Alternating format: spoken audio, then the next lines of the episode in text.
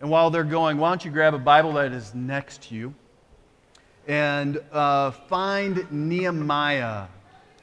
Nehemiah. Nehemiah is on page 401. We are uh, in a 13 week series walking through our first Old Testament book. And Nehemiah is, uh, it's easy to look at it. If you're a construction worker, you would really appreciate this kind of a book because it deals with a man who is uh, working with his hands. He's got all kinds of uh, construction issues. He's got all kinds of employee issues. He's got uh, people on the outside who are giving him problems and stuff like this. But, but his task, his task is to rebuild the wall of Jerusalem that was destroyed. And the ultimate task is not just the rebuilding of the wall, the task is so that the people of God are restored back to God. So this week we are going to be looking at, at chapter 6 of Nehemiah. Chapter 6, page 401. Follow along with me as, as I read. Now, when Sanballat and Tobiah and Geshem the Arab and the rest of the enemies heard that I had built the wall and that there was no breach left in it, although up to that time I had not set up the doors in the gates, Sanballat and Geshem said to me, saying, Come and let us meet together at that place in the plain of Ono. But they intended to do me harm. And I sent messengers to them saying, I'm doing a great work and I cannot come down. Why should the work stop while I leave and come down to you? And they sent to me four times in this way. And I answered them in the same manner. In the same way, Sanballat, for the fifth time, sent his servant to me with an open letter in his hand. And it was written, it is reported among the nations, and Geshem also says, also says it, that you and the Jews intend to rebel.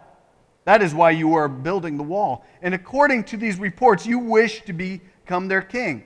And you have also set up prophets to proclaim concerning you in Jerusalem. There is a king in Judah.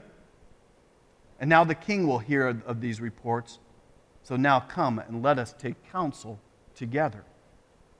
And I said to them, saying, No such things as you say have been done, for you are inventing them out of your own mind. For they wanted to frighten us, saying, Their hands will drop from the work, and it will not be done. But now, O God, strengthen my hands. Now, when I was went into the house of Shemaiah, the son of Delaiah, son of him, who was confined to his home, he said, Let us meet together in the house of God within the temple. Let us close the doors of the temple, for they are coming to kill you. They are coming to kill you by night. And I said, Should such, should such a man as I run away? And what man should I go into the temple and live? as I should go into the temple live. I will not go in. And I understood and saw that God had not sent him.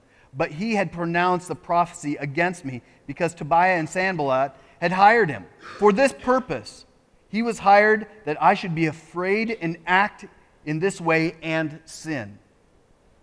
And so they gave me a bad name in order to taunt me. Remember Tobiah and Sanballat, oh my God. According to these things they did and also the prophetess Noadiah and the rest of the prophets who wanted to make me afraid. So the wall was finished on the 25th day of the month of Elul in 52 days.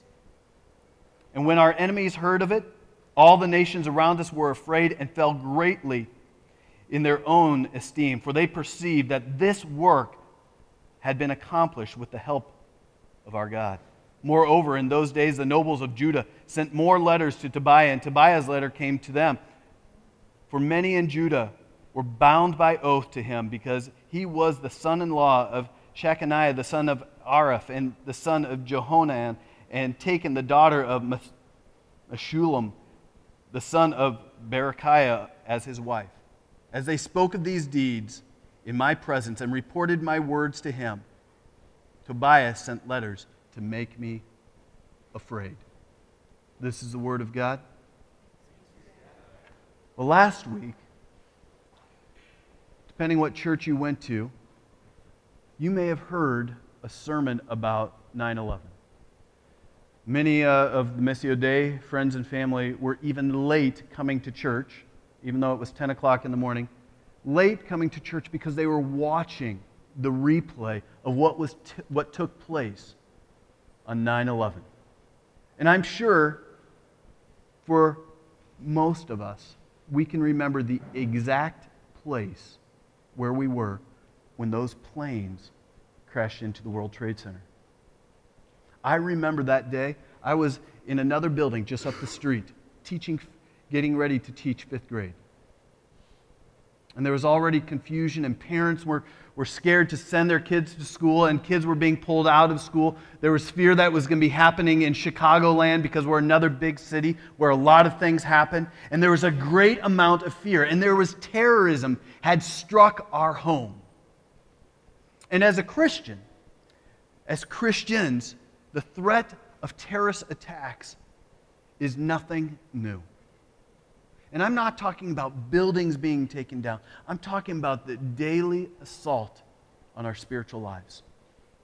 There is a, a daily terrorist attack on our lives, hoping to weaken, to threaten, to intimidate us, to distract us so that we are no longer focused on the work that is before us. Satan is going to do whatever he can to terrorize, to weaken our Christian walk. And this morning, as, as we look at this, it speaks to us today in 2011. It, it's almost as it was written for us today. Our enemy uses deception and trickery and schemes to try to destroy us or at least neutralize our work. And if we want to finish the course that is put out before us, if we want to finish well, if we want to work hard to our last breath that is in our lungs for the sake of the glory of God, for His fame and His renown, if we want to make much of God and we want to finish the task that He has given to us, we must learn how to resist Satan's schemes. Satan, and I must say this Satan is a real being. He's not a figment of our imagination. He's not just this kind of mythical beast. He's a real person. First Peter describes him as an animal, a lion who is on the prowl, seeking to destroy us. It's not just our, our mind playing tricks, it is, Satan is a real being out to destroy God's works.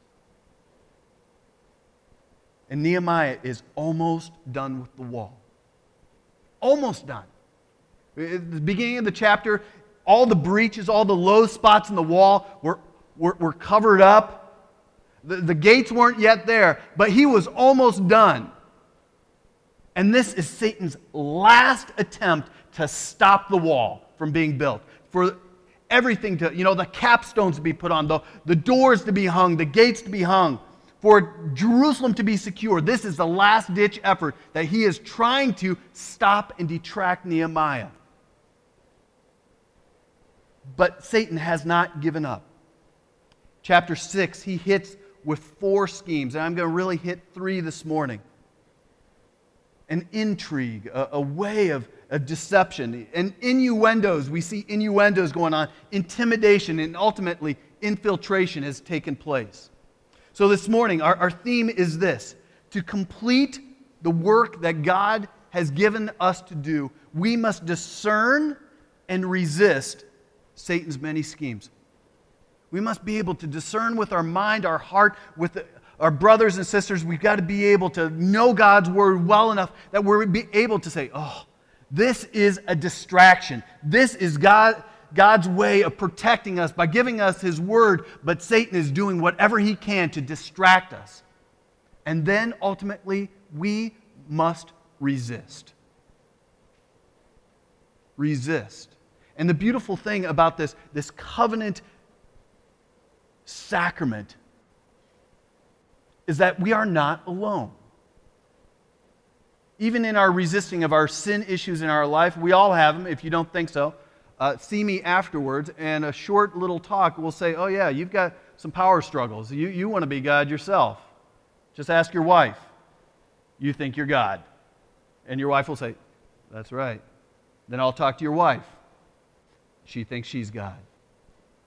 And it's back and forth. Men, the, the reports are out there that pornography is on the rise. They say about three quarters of men struggle with pornography. So that is about from over here to right here. Struggling with pornography, whether it be through literature or online. And if we want to go one step further, you know, we, we all have adultery issues. It's not just lusting in our mind. Anytime that you look lustfully at a person, you have committed adultery. And so we do this, we, we've got to struggle together. It's not just something that you do independently, it's something we struggle with together. That we put to death these sinful things, Satan's schemes and trickery in our life. So, first thing that we see here is that Satan's scheme is first intrigue. Let's see if it pops up there for me. Leah, you got it? First one is his scheme is intrigue. And what was Nehemiah's uh, response? He was firm in his priorities. We see this first in the verses 1 through 4. His first scheme is just absolutely, he's going to intrigue him. And have you ever, how many people love, have seen the cartoon Far Side with Gary Larson? There is a, uh, I, I wish that I had this cartoon, but there's copyright issues. And anyway, there's this one cartoon with two deer. I almost had two deers. Two deer standing next to each other. And one of the deer had a, a target on him. And uh, the other guy just was a plain old chested deer. And uh, the guy says, Bummer of a birthmark, Ernie. Bummer of a birthmark. Every Christian leader, every Christian person has a large target on his or her chest. If Satan can bring down the leader, if Satan can bring down you or me, he will cause extensive damage to the Christian testimony and to a Christian flock. And Satan does the exact same things to sabotage the work in the church, sabotage the work in a family. Satan uses just subtle deception and just absolutely plausible sounding appeals to destroy us. It, listen, it, it, happened here. come, join us on the plain of Ono and let, let's work our stuff out. You know, for the sake of neighborly good, let, let's kind of work our stuff out. Let's, you know, we want to foster mutual understandings. We want to be really good people. We want to be good neighbors, even though we've been at each other nonstop. We want to have this good relationship, and it all sounds good. It sounds healthy. It sounds like we should be doing it. It's the American way. Let's foster good relationships. Let's kind of dumb down everything, right? But Nehemiah rightly perceived that their intent was to ambush him if he went. He uses all these same kind of intriguing games and ways to lure us in into traps. He's about playing games. He wants to devour us. You, you've seen it in the news of Christian leaders who have been lured into unfaithful relationships. And it destroys. And it feels good and thinks it sounds good at the moment. I, I even participated in a church at one time where the lead pastor of that church was lured into, or he lured her into, breaking their covenant relationship before God. And there was just all kinds of justification and oh, making things right. I even had somebody, he and an elder sat down with me and just said, tried to explain it and tried to justify it. He was lured into this scheme, and it devastated the church people left in the droves. Just left. Some never went back to church. Satan won that game. There's also this, this lure and deception of unity, of Christian unity. And many Christian leaders and pastors get caught into this trap of compromising sound doctrine for the sake of Christian unity. Man, we just want to increase the Christian witness that we all can work together despite our differences. But at the same time, it destroys the very gospel message. For me, as a pastor, I have got to be ever so aware of the relationships that we build as a church with other churches. And even with our own denomination, the relationships that our denomination is making with other denominations and what is going on there. Because Satan just says, listen, let's just for the sake of unity, brotherly love, let's do the right thing. And what's at stake? The gospel message. And Satan also is just absolutely relentless. It says here that they sent messengers to Nehemiah how many times? Four times with the same message. Keep on going, keep on going at him, keep on going at him time and time and time and time and time, time again. And finally, Nehemiah says again for the same time, same way, I'm doing a great work and I cannot come down to you. I'm doing something amazing here and I cannot go down to you. Why would I stop the work, this work that God has given me, and go to you? And we've got to understand that just because you resist the devil, Satan once, he doesn't say, all right, well, he's strong enough, she's strong enough, uncle, I'll go on to the next one. Satan keeps going after you. If he finds a soft spot in your Christian walk, in your flesh, in your desires, he will keep going at it until you give. But Nehemiah had resolve. He resisted Satan's intrigues by standing firm on his priorities. I can't come down. I will not come down. He wasn't being arrogant. He just knew what God had called him to. And as a church, as believers in Christ, you have got to be firm on what you believe, resolved. It's not that you aren't open minded, it's just that you are convinced that this is it. I'll talk to you but I am resolved in my commitments. And I will not give ground. In fact, there's even times where it's, I, I can't even give time. I'm not going to give ground, and I'm not going to give time because I know Satan is trickery, full of trickery, full of it. But then his, his next scheme, Satan's next scheme is innuendo. And Nehemiah's response was what? Just absolute, just rebuttal. Rebuttal coupled with prayer. After four frustrating attempts to lure Nehemiah into this ambush, the enemy just shifted his tactics. And he started sending rumors around about what Nehemiah was supposedly going to be doing. Nehemiah wanted to be king. He sent this open letter. And just so you know, in that time, letters were sealed. There was wax and there was a seal that was put on it. But it says he sent an open letter. And when open letters are sent, the messengers open and read. Well, Sanballat and Tobiah and Geshem the Arab, they're saying that he's wanting to set himself up as king, and he even has prophets in there pronouncing him as king. We, what, what happens? Rumors go out. And if you've been in, involved in the church ever before, you know that how rumors get out, innuendo. Well, I'm not saying, but I'm saying. Have you ever heard that? Well, I'm not really saying that he's this, but I am kind of saying he's this. And then what happens with that? Well, did you hear what did you hear what she said? She said this, but she didn't really say this.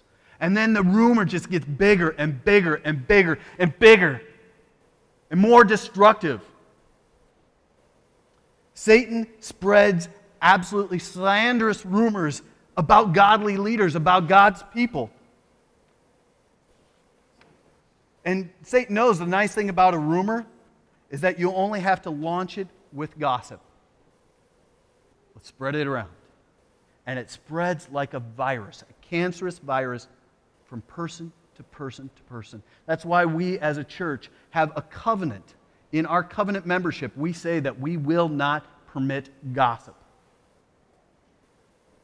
So if I hear Kelly talking, I got to share a prayer request about Candace Lickle. We got to say, hold on, hold on a second. Is this, is this a prayer request or are you spreading gossip? Have you, have you gone to the person? Have you dealt with it? Because this is Satan's way of getting into the church and dividing it. And I, even in my short time in Missio Dei Church, I've been accused of certain things as well. I've been accused of being a misogynist. That's not a person who gives great massages, even though I love those things. A misogynist is somebody who is a woman hater. Well, he's basically just a misogynist. Well, I'm not saying that, but you know, his view about women and leadership, he, apparently he hates women. Are you serious? I love my wife. We have godly leaders. We have a female deacon who is in our church leading. We have two strong women, Amanda and, and Kelly, leading our children's ministry. We've got Sarah Phillips, who leads our hospitality ministry. I've got a strong, powerful, loving wife who is a strong leader of a Christian ministry. I love godly women who are using their gifts for the glory of God. But when those rumors get out, they spread like cancer. And what did Nehemiah do? He resisted those rumors with truth and prayer. That's it. Truth and prayer. One of my favorite books that I'm reading is called uh, Lectures to My Students. It's a thick book about Yea by uh, um, Charles Haddon Spurgeon. And in it, in, in a chapter called The Blind Eye and the Deaf Ear, he wrote uh, that in most cases, pastors let such rumors die a natural death. He said this Rumors usually carry their own refutation somewhere about them and sting themselves to death. Sometimes, some lies, especially, have a peculiar smell which betrays their rottenness to every honest nose. Your blameless life will be your best defense. And those who have seen it will not allow you to be condemned so readily as your slanderers expect. So, the best thing that best defense he had, Nehemiah had, and a Christian leader has, is a blameless life. Bring your accusations, but look at my life. And the congregation, the brothers and sisters in Christ are going to say, There's nothing. Your rumor stinks of death. Stinks of death. But then he adds, yet there are exceptions to the general rule, where distinct, definitive, public charges are made against a man, he is bound to answer them, and answer them in the clearest and most open manner. To decline all investigation is such a case, particularly to plead guilty, and the general public ordinary, ordinarily regard a refusal to reply as proof of guilt when a Christian leader is attacked and there is a need to respond and he does not respond, it's proof positive. Something is up. When accusations do come, an elder or a pastor must respond publicly to the charge. A man's character is critical to resisting these, these schemes these ways of sucking people in. And how did he respond? He got to the end, he, he responded back to them, but then he says, But now, oh God, strengthen my hands. Give me strength, God, to complete the work. Give me, I, have responded, I've, they've tried to suck me in. Just give me strength to persevere, to complete the task. Give me strength. Leaders particularly, Christians in general, must pray for God's wisdom as to whether to remain silent or respond to false accusations. But however we respond, prayer and keeping on with the work that God has given us is always the right move. Prayer and keeping on, keeping on is critical. The enemy checked Nehemiah with the schemes of with intrigue and innuendo, and re- Nehemiah resisted with resolve. He was firm and forthright with the truth and prayer, but Satan still didn't get, give up. You see the next one. The next one is that Satan's scheme was intimidation. He's going to intimidate him. And Nehemiah's response was fearlessly obeying God. You see this in, in verses 10 through 14, where he, he, he was resolved. They're going to intimidate him. And he just, what does Satan do? He uses even religious people to scare us into wrong behavior that would ruin our reputation. He combines intimidation and he combines it with fear. And there was a prophet who was making, he came to him and said, Listen, this is what I want you to do. I think it is wise for you to do this to come into the temple courts. I want you to come into the temple courts and we're going to shut the door because at night they are coming out to get you. At night, when the whole city is quiet and defenses are down or minimal, the enemy is going to come. So come into the temple, into the temple courts, and let's shut the door. Fear. And if you don't do this, you're going down. Fear and intimidation. Even using a religious person to lure him into bad behavior. That is why it is critical as elders. Elders, according to 1 Timothy 3, says that an elder must be able to teach the word. To be able to teach the word means you need to know the word so that you, when the day of temptation comes, you can stand and stand firm. No matter what comes your way, you can stand. When everything else is done, Ephesians 5, or uh, 6, 5, 6, 6. And on that day, when you have stood, you stand.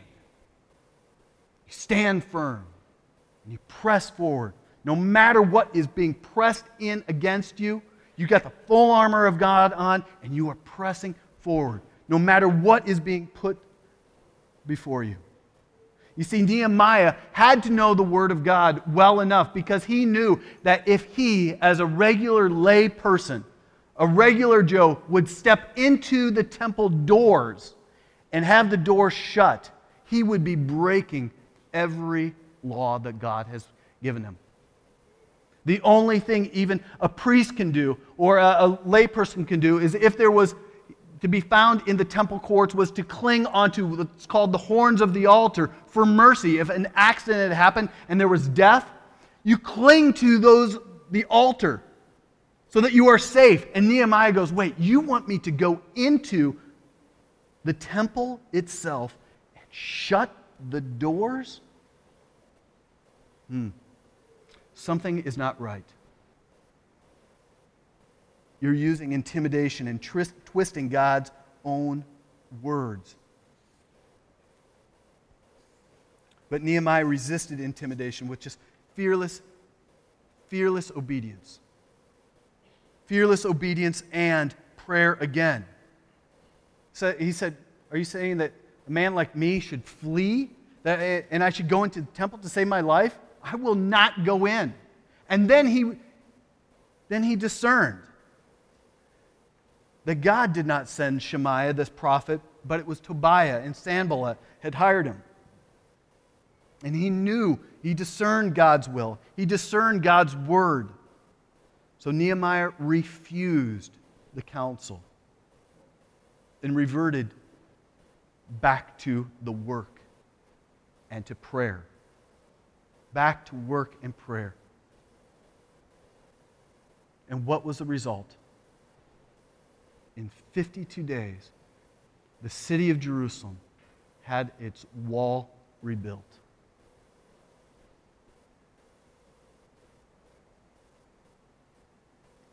But there was one last thing. Satan said, You know what? I couldn't get him in these three other ways. I'm going to do one last thing. I'm going to infiltrate with Tobiah and his relationships.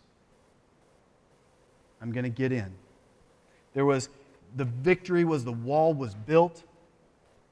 But Satan said, "Here's my last ditch effort."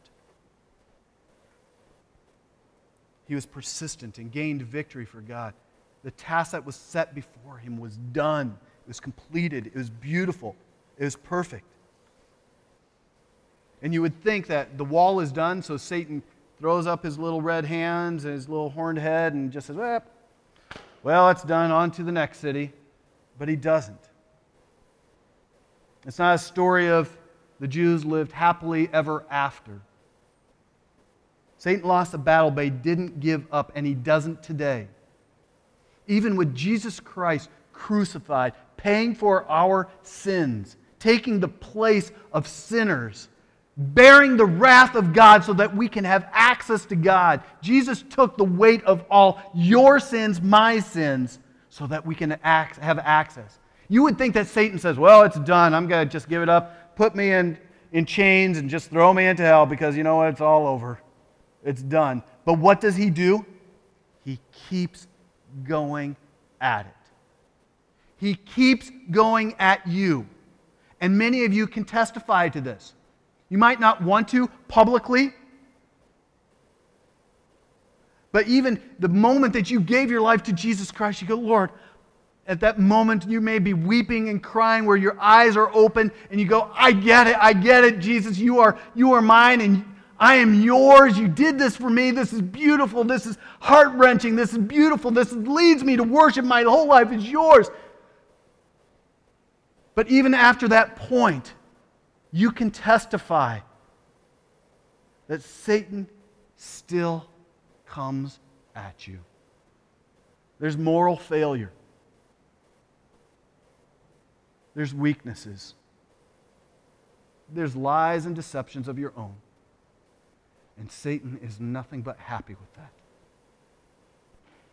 And so, what is our response? One, I think we just got to understand that there's no such thing as absolute perfection. The moment that you give your life to Jesus Christ is not a perfecting moment in the sense that, oh, well, it's done. I can just go about my life now. I gave my life. It's an ongoing process of becoming more holy and putting to death those areas of weakness and sin in your life and just killing it daily, killing it and being aware of that. C.S. Lewis says that we've got to be aware of the um, cesspool that is within. You have a cesspool, O righteous person. You, churchgoer, you have an internal cesspool. I don't care what church you go to, what denomination you go to, uh, belong to. I don't care how long you've been a Christian. If it's been from a baptized moment as a child or as a baptized moment as an adult, you have an inner cesspool that needs to be exposed. And your nose needs to be aware of your inner cesspool because it's an ongoing process of becoming holy, recovering the image of God that has been so marred with our sin. And we must also, what else do we do? We also must not put confidence in our work, but only God who is able to do a deep transforming work in our life. We have got to trust Him more than we trust ourselves. If you think that you can kill it by yourself, you've missed it. The only way that we become holy is by cooperating with God. As His Spirit convicts us of sin and reveals these things and opens our nose to our inner cesspool, we say, God, I need you even more again today. I need to trust in you even more today because I am unable to kill this lust in my life, this lying in my life, this inadequacy in my life, this lack of leadership in my life, this, this, this, this. I need you, Jesus, because I can't do it. And it's true for all of us. Absolutely true. Because we know that when God's people compromise with the world, when we compromise with the world and with our own flesh, it hinders God's work. It hinders His work in your personal life, your marital life, your relational life with coworkers. It, it hinders your, your work in His world, in the workplace that you are in. It hinders His work in the world called planet Earth.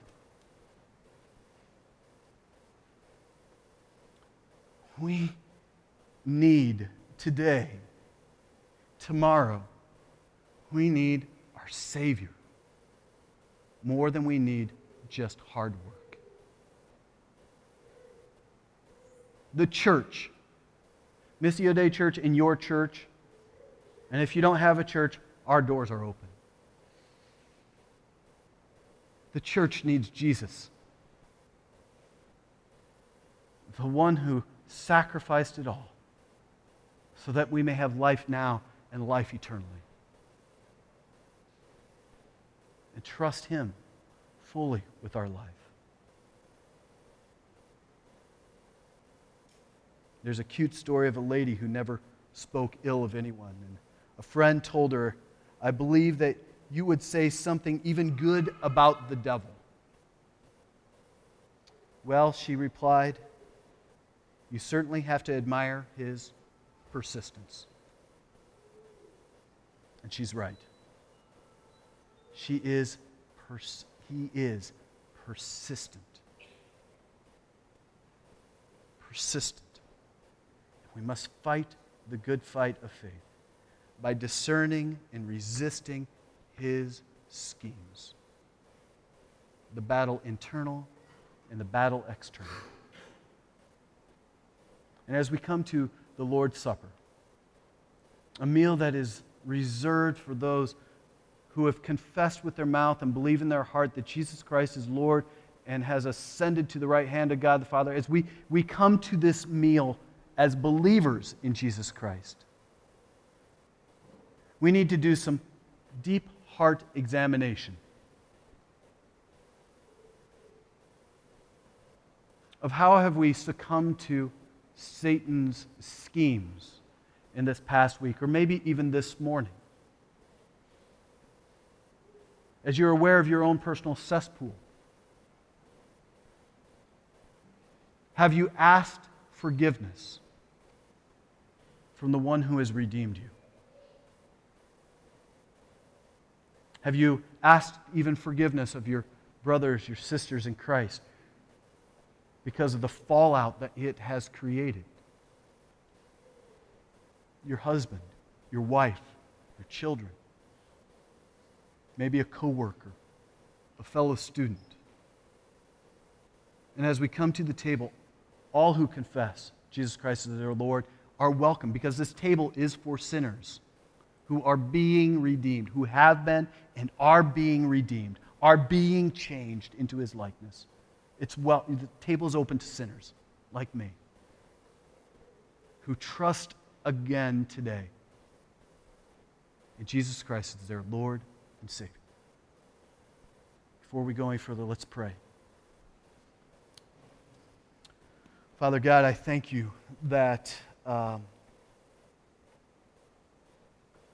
you are the God who spoke and the world was created just by your, your simple words. Uh, the sun and the moon and the stars and the earth and the water and the trees and the animals and Adam and Eve were created and put into existence. Lord, that speaks of your power, your strength.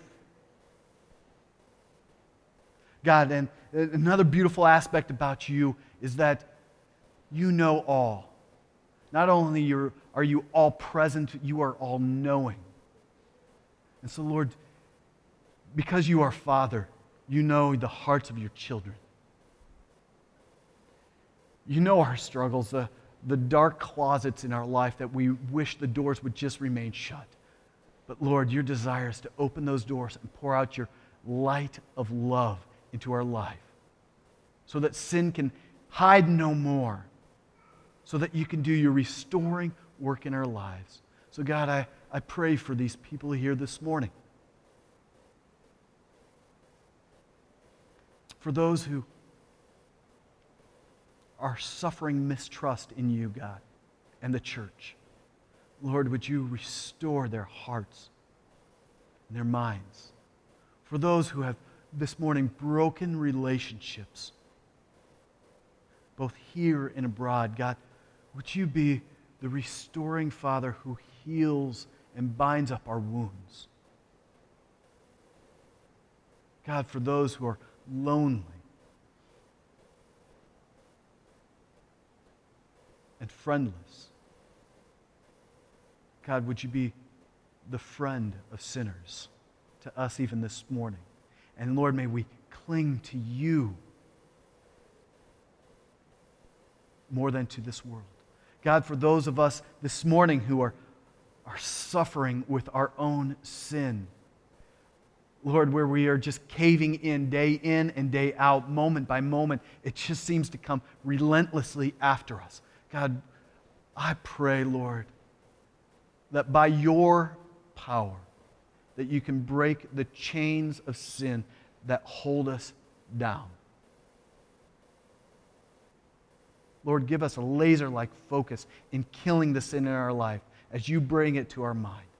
Lord, just, just may we have a bead on this sin and cooperate with you and the church in killing the sin so that we may be raised with Christ and setting our mind on things that are above. And Lord, as we come to this table, may we be reminded May we be reminded that your mercies are new every morning. That the gospel is good yesterday, today, and tomorrow. That it is continually changing us. And may we come, Lord, with great joy, knowing that the price has been paid and that we are no longer in bondage to sin and death but we are free to live in you. Pray this in the name of Jesus. Amen.